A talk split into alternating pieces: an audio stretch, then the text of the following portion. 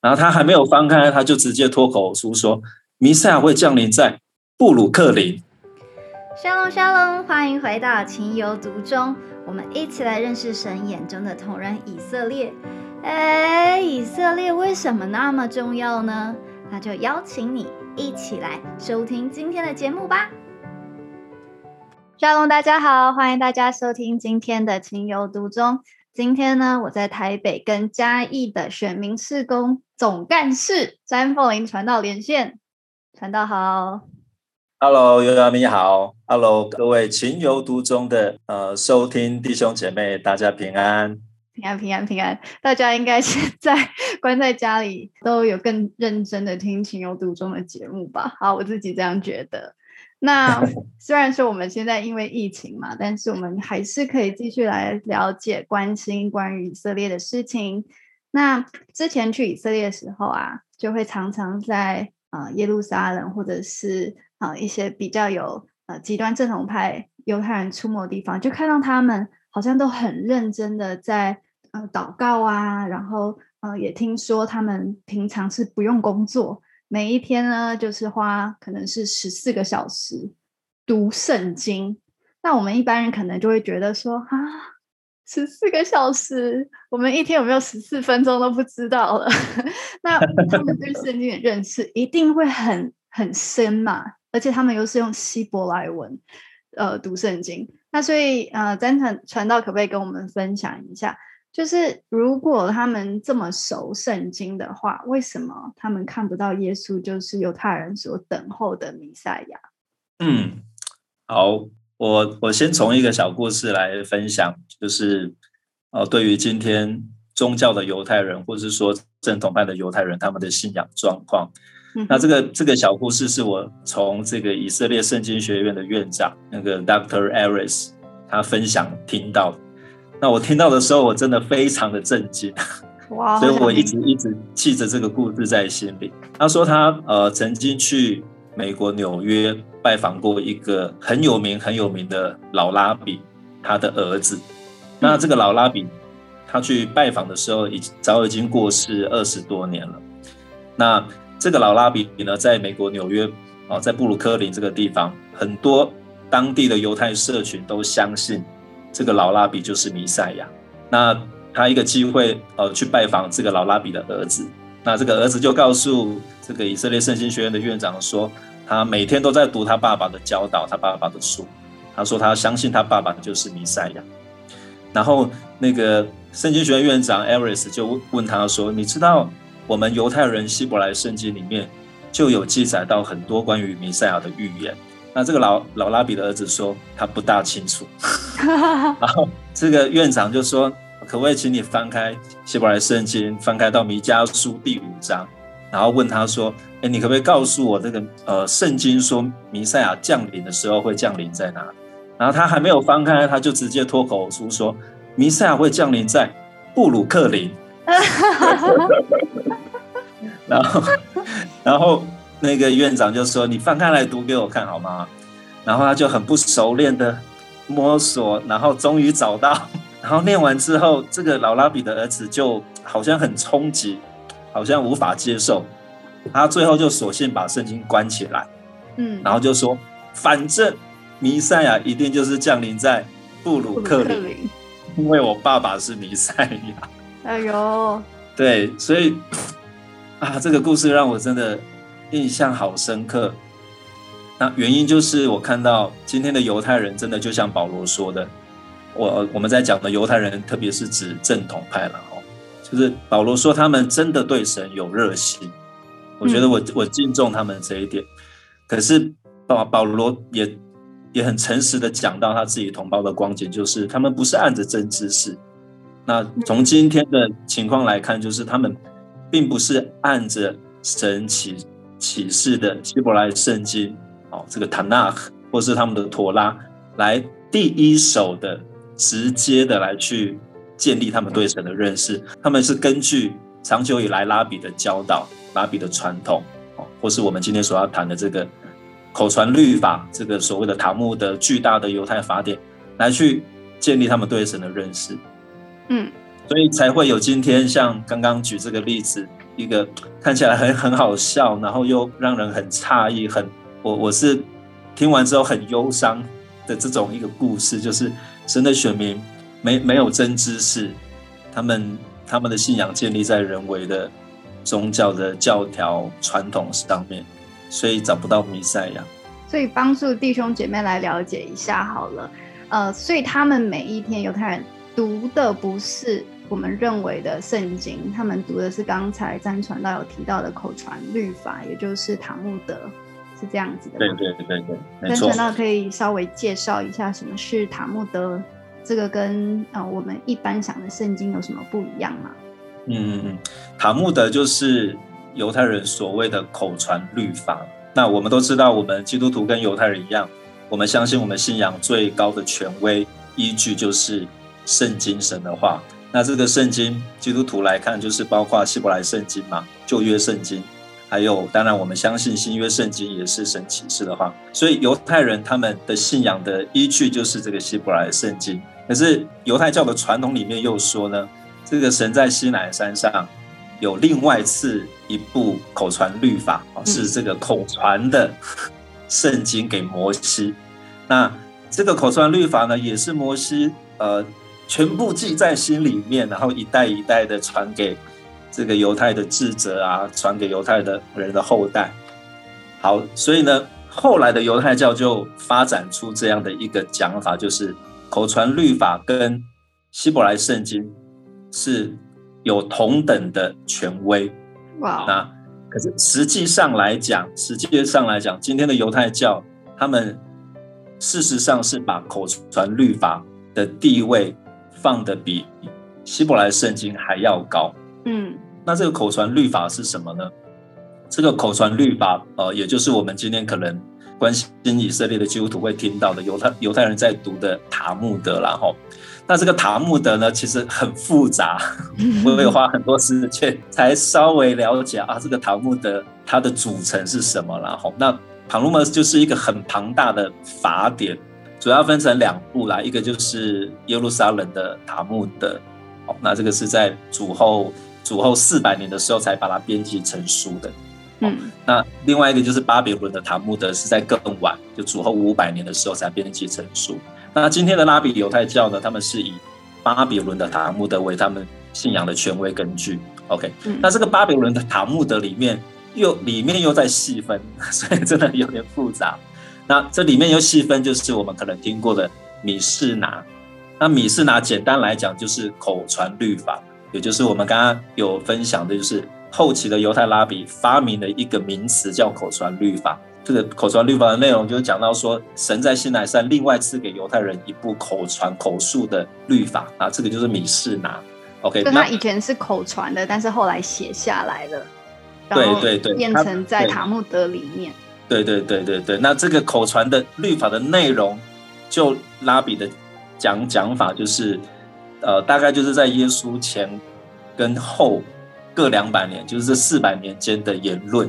众拉比的言论。那最后在主后两百年把它集结起来成为一本书，叫做《米士拿》。那塔木德里面就是第一个包括这个米士拿，那第二个就是呃叫做格马拉，格马拉就是解释米士拿的注释。嗯，可是问题就在于就是说，如果神真的有在西南山赐给犹太人另外一套口传律法，照着拉比的的讲解。如果真是这样子的话，那我们应该可以合理的期待，在希伯来圣经里面一定也会提到口传律法这个东西。可是事实上，我们在读整个希伯来圣经，甚至我们缩小范围，我们在读妥拉、创出列民圣的时候，我们没有看到神或是摩西有提到口传律法这个词，连一次都没有提到，反而反而在。希伯来圣经的最开始，妥拉的部分，在出埃及记三十四章，这处经文很重要，就是呃，他讲到说，神跟以色列人所立的约，是他吩咐摩西写下来的律法书。所以神在讲他跟以色列人立的约的时候，他没有提到说有另外一套口传律法，他神很清楚的定义说，我跟以色列人立的约，就是透过摩西写下来的律法书。那这个经文出处在出埃及记三十四章的二十七节，那边就是神要摩西把这些话写下来，这是重点，写下来。然后神说他是按这个写下来的话跟以色列人立约。那生命记也有提到说，就是这个神告诉摩西说，将来见到迦南地，如果如果人人民要选王。那这个王呢，他就要在呃立位人的面前抄写这个律法书，为自己抄一遍，然后让这个王照着这个律法书来行事为人，来来治理国家。所以将来以色列人若有君王，也要照这个律法书来跟神建立关系，照这个律法书来行事为人，来治理国家。你可以解释一下说，为什么他们这么看重口传律法吗？我的了解主要还是呃，因为这个。当时候的犹太拉比，也就是耶稣前后时期的犹太拉比，他们为了要继续的呃让犹太教能够生存下去，也保有他们对犹太人的这个宗教的权威影响力。这个我们都知道，主后七十年圣殿被毁，那犹太人开始流流亡了。当时候的犹太宗教领袖就是这些拉比们，他们为了要转移，并且要继续的保持他们对犹太人的这个宗教的控制。为了要让犹太教在没有圣殿、没有弥赛亚的情况之下能够继续运作，所以他们要他们想了一个方法，要继续保有他们的宗教的权威，所以才开始有了这个所谓口传律法的名词出现。可是这个在摩西当时候跟之后的一千五百年中间完全没有过这样的这种东西，是一直到耶稣的前后时期才开始出现的。其实《米什拿》里面有讲到，就是我们现在比较熟悉的关于安息日不可以工作。那米什拿他就立下了三十九项，什么叫做工作？三十九项，这里面当然就包含了不可以掐麦穗啊，不可以吐吐吐花。对，那我们在新约圣经里面是不是能够看到说，当时犹太人已经受到了这些米斯拿的规定的影响？有啊，有啊，就像。我们刚刚有谈到福音书里面的一些记载嘛，这个法利赛人都会不时的挑战耶稣，说：“哎，你你的门徒为什么犯了我们古古人的遗传啊？这个吃饭前不不好好的洗手啊？”耶稣就不断的在指出他们的问题，就是那你们为什么拘守人的传统遗传，然后可是却废掉人的诫命？譬如说这个宗教的礼仪，耶稣说神真正看重的是内心。而不是外在的那一些锅碗瓢盆的干净，对洗涤洁净的这些规条。他说神神真正看重的世界里面讲到的是对父母的孝敬，而不是法利赛人就把它曲解说啊，我要给父母亲的奉养已经给神了，我就不不需要再去孝顺父母。呃，福音书里面其实就出现好几次这样子，我们可以看到就是哎，所谓的口传律法已经在耶稣那个时代犹太人的当中在流行。那可是不是所有的拉比的教导和传统都是正确的，我们也不能完全推翻塔木的里面的这一些历代的智者拉比他们的言论，他们对圣经的解释都是错的，我们也不能这样子完全推翻。可是事实上确实有有蛮多的地方其实是不合乎圣经真理的。嗯，对，对于正统派的犹太人，我们做信仰对话的时候，我们很期待鼓励他们的一件事就是。我们希望他们重新看到，呃，神亲自启示的希伯来圣经，嗯，才是他们信仰真正的权威，而不是历世历代不同的拉比、不同的派别、不同的解释立场观点，应该是要回到圣经看神他自己怎么样对各种事情的定义跟解释这样子。是。他们如果是只看塔木德，他们可能对神的救恩救赎计划就没有办法看出一个脉络来，因为可能看到的都是塔木德里面的规定嘛，像是要怎么样子守 kosher 啊，或者说要戴那个 kippa 小帽啊，这些都是后来才加上去的人的传统，而不是神的心意。嗯，而且今天的正统派犹太人，他们我们都知道，就是他们十三岁之前。是有读圣经的，可是十三岁之后，他们就被教导要毕生钻研塔木德。那刚刚有讲到，就是他们如果只读塔木德，如果只把塔木德当做他们信仰的权威，就会发现一个问题，就是他们其实对救恩、对罪、对永生，甚至甚至对弥赛亚的观念，是不是那么在乎的？那他们在乎什么？我们在接待以色列客的时候，呃，只有少数的几几个机会有接接触到正统派的犹太人，或是说还保有犹太信仰的犹太人。那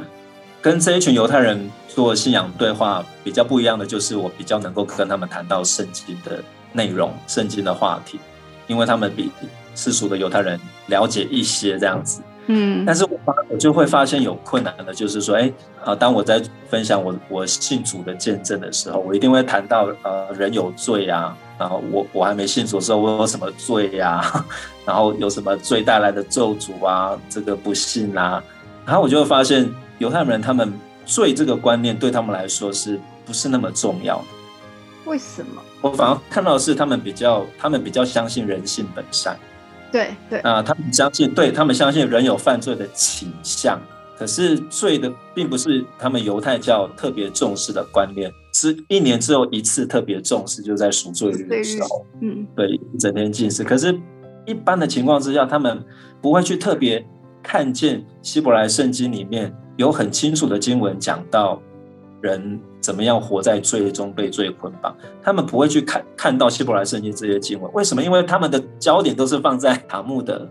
嗯，我虽然没有完完全读过塔木德，但是我我可以百分之百相信塔木德很少很少跟犹太人谈到罪的问题。嗯啊，很少谈到我们的罪需要按照上帝的方法得到一个赎罪或者赦免，自然而然的结果就是他们其实也。对弥赛亚是没有那么的看重跟期待。现实上来说，以我们呃跟几个正统派犹太的对话的观察，我发现就是他们知道，可是他们没有很像我们基督徒热切的期待。呃，主耶稣在了，他们没有很很热切的期待。他们比较认为，呃，我们是神的选民，我们是亚伯拉罕的后裔，所以得救对他们来讲不是一个问题，因为他们已经是神的选民。这个是。有正统派犹太人跟我透露的，那这个想法就让我想到，在福音书里面，犹太人就有这个想法，所以施洗约翰不是告诉他们说，不要不要仗着自己是亚伯拉罕的后裔，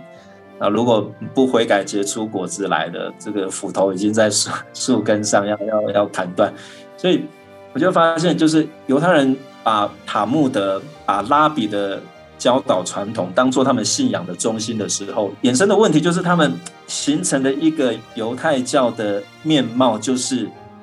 努力的去遵守历代拉比传下来的教条、传统、文化，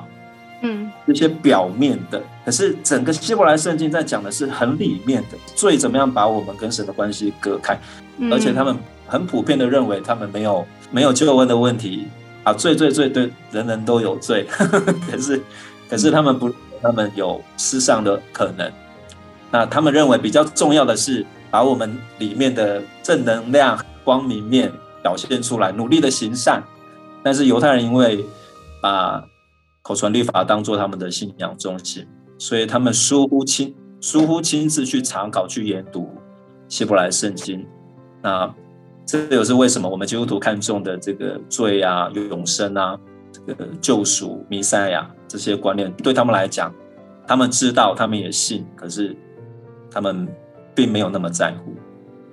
那这样子，基督徒要怎么样子向他们分享救恩？好，呃，以我小小的经验来讲，我觉得两两个部分。第一个就是耶稣说我们要做他的见证人，嗯，所以我在跟接待的以色列朋友，当他们问起信仰话题的时候，我永远第一个做的就是我分享见证，我要分享你们以色列的神，你们犹太人的弥赛亚在我身上做了什么事情，我把我的故事告诉他，我是我们我的信仰啊信主的见证，然后再从见证的里面。就会带出更多的问题了，因为对对今天的犹太人来讲，不管是世俗的或是宗教的来讲，他们呃很少有人真的跟神建立一个所谓的生命的关系、个人的关系。他们对神的认就是我出生在一个犹太家庭，我就是自动成为犹太教的一员。嗯，所以你这样认为我们啊，你们是基督徒哦，哇，好特别，华人面孔啊，你们从小就是出生在基督基督教的家庭。我说不是不是，我是十五岁的时候信主的，啊，就会引起他们很大的好奇，然后他们就会再丢问题。那这个丢问题里面，我就会开始跟他们啊分享到，就是比如说我们刚刚讲到罪啊，讲到我们救赎，然后讲到我们需要弥赛亚。那我觉得最最有效的方式啦，就是分享圣经给他们听。我相信，就是对不同的犹太人。传福音、分享见证有不同的方法。嗯，唯一不变的方法就是把神的话分享出来。嗯，因为的话真的有能力。就有时候就一些信仰的问题陷入辩论，我觉得会无解。我们也不容易辩过犹太人。那从来也没有人是因为辩论而能够信主的。所以我总是会提到：哎，有哪些圣经的经文讲到什么？好。然后我就把它分享出来。那最后詹传道有没有什么神的话要跟我们分享？好，马太福音十五章一到三节这边讲到，就是法利赛人来见耶稣，然后就问耶稣说：“你的门徒为什么犯古人的遗传？”这个古人的遗传就让我们看到，就是当时候已经在流行的这些口传律法、拉比的教导，也就是很多的规条。那法利赛人就说：“为什么你的门徒吃饭不洗手啊？犯古人的遗传。”然后耶稣很有智慧的，他又丢了一个问题去回答他们的问题。耶稣说：“那你们为什么因着你们的遗传，你们为什么因着你们古人的传统，却犯神的诫命呢？” 啊，我就分享这段经文。当然，他后面后面还有哦下文了哈。但是这段经文就是让我们看到两个对比。嗯，一个是当时候的犹太宗教领袖看重的是古人的遗传，也就是历代拉比的教导。可是耶稣呢，他们犹太人的弥赛亚看重的却是天赋启示的话语，也就是神的诫。再具体讲，就是希伯来圣经。所以这段经文讲到古人的遗传，讲到神的诫命。那我们要为犹太人祷告的，就是求主帮助今天正统班的犹太人，让他们看到在在他们的信在他们的信仰的里面，他们需要跟神有一个真实的经历，真实的生命关系的建立。嗯，为为他们祷告，求神引导他们亲自的来来读神启示的话，也就是希伯来圣经啊，才能够有跟神真实的。经历一样，嗯，我觉得真传道的提醒非常的好。我这样听起来，其实我觉得基督徒有时候也是需要被提醒的，因为我们可能对于教会的规定啊，比对圣经还要熟，然后我们也没有自己主动去看圣经，比较是依赖讲台可能会引用的几个经文，那这都很容易就变成一种人的教导，而超过。就是神的话语在我们心中的分量，所以我觉得或许对我们来讲也是一个蛮好的挑战。然后，当我们以后有机会去接触到极端正统派犹太人，但是比较难啦。但是如果有机机会，就是接触到，或者说是我们在祷告中，我们可以更知道说，真的是求神能够开启他话语的奥秘，然后也让这些让极端正统派犹太人能够脱离这个他的。嗯，族群的文化给他的这个束缚，让他自己有这个动力去翻开啊，弥迦书不就写了应该生在伯利恒，就不会是一个根深蒂固，好像是我说什么我也不要开圣经，我也我也就相信一定是布鲁克林的那种捆绑。嗯嗯嗯嗯嗯嗯，呀，没错，我们需要祷告就是圣灵动工了。嗯，真的就是圣灵，因为保罗他自己。就是很极端的正统派 犹太拉比，当他信主之后，他就自己说：“若不是圣灵感动的，没有人能说耶稣是主。是被圣灵感动的，也没有人会说耶稣是个咒诅。”嗯，那我觉得保罗讲这句话非常的棒，也非常的重要。他在强调的就是圣灵动工，亲自打开他们的心眼。哇哦！所以我觉得很重要的就是我们基督徒要跟圣灵同工。那我们同工的方式就是我们成为圣灵的手。那这个手就是爱的服饰，透过爱的服饰来跟他们建立友谊，打开他们的心房。然后当进到见证跟信仰话题的时候，我们把神的话分享出来，圣灵就有机会去感动他们的心。然后保罗就说：“人若不是圣灵感动，就没有人能说耶稣是主。”期待我们疫情赶快结束，这个国际的旅游能够快快的恢复。让我们对已经在接受装备啊，呃，在预备的这些各教会的弟兄姐妹都可以一起来跟圣灵同工，带领犹太人能够回到神的话，回到神的面前，真实的认识他，并且接受神为他们预备的弥赛亚。阿门阿门，谢谢詹传道今天的时间，客气，谢谢月阿咪的专访，下次再见啦，拜拜。拜拜！谢谢您收听今天的《情有独钟》。本节目由鸽子眼与以色列美角共同制作播出。希望这些知识型的内容能预备我们在未来能更自在的与以色列朋友建立友谊。也邀请您推荐《情有独钟》给你的好朋友哦。Shalom。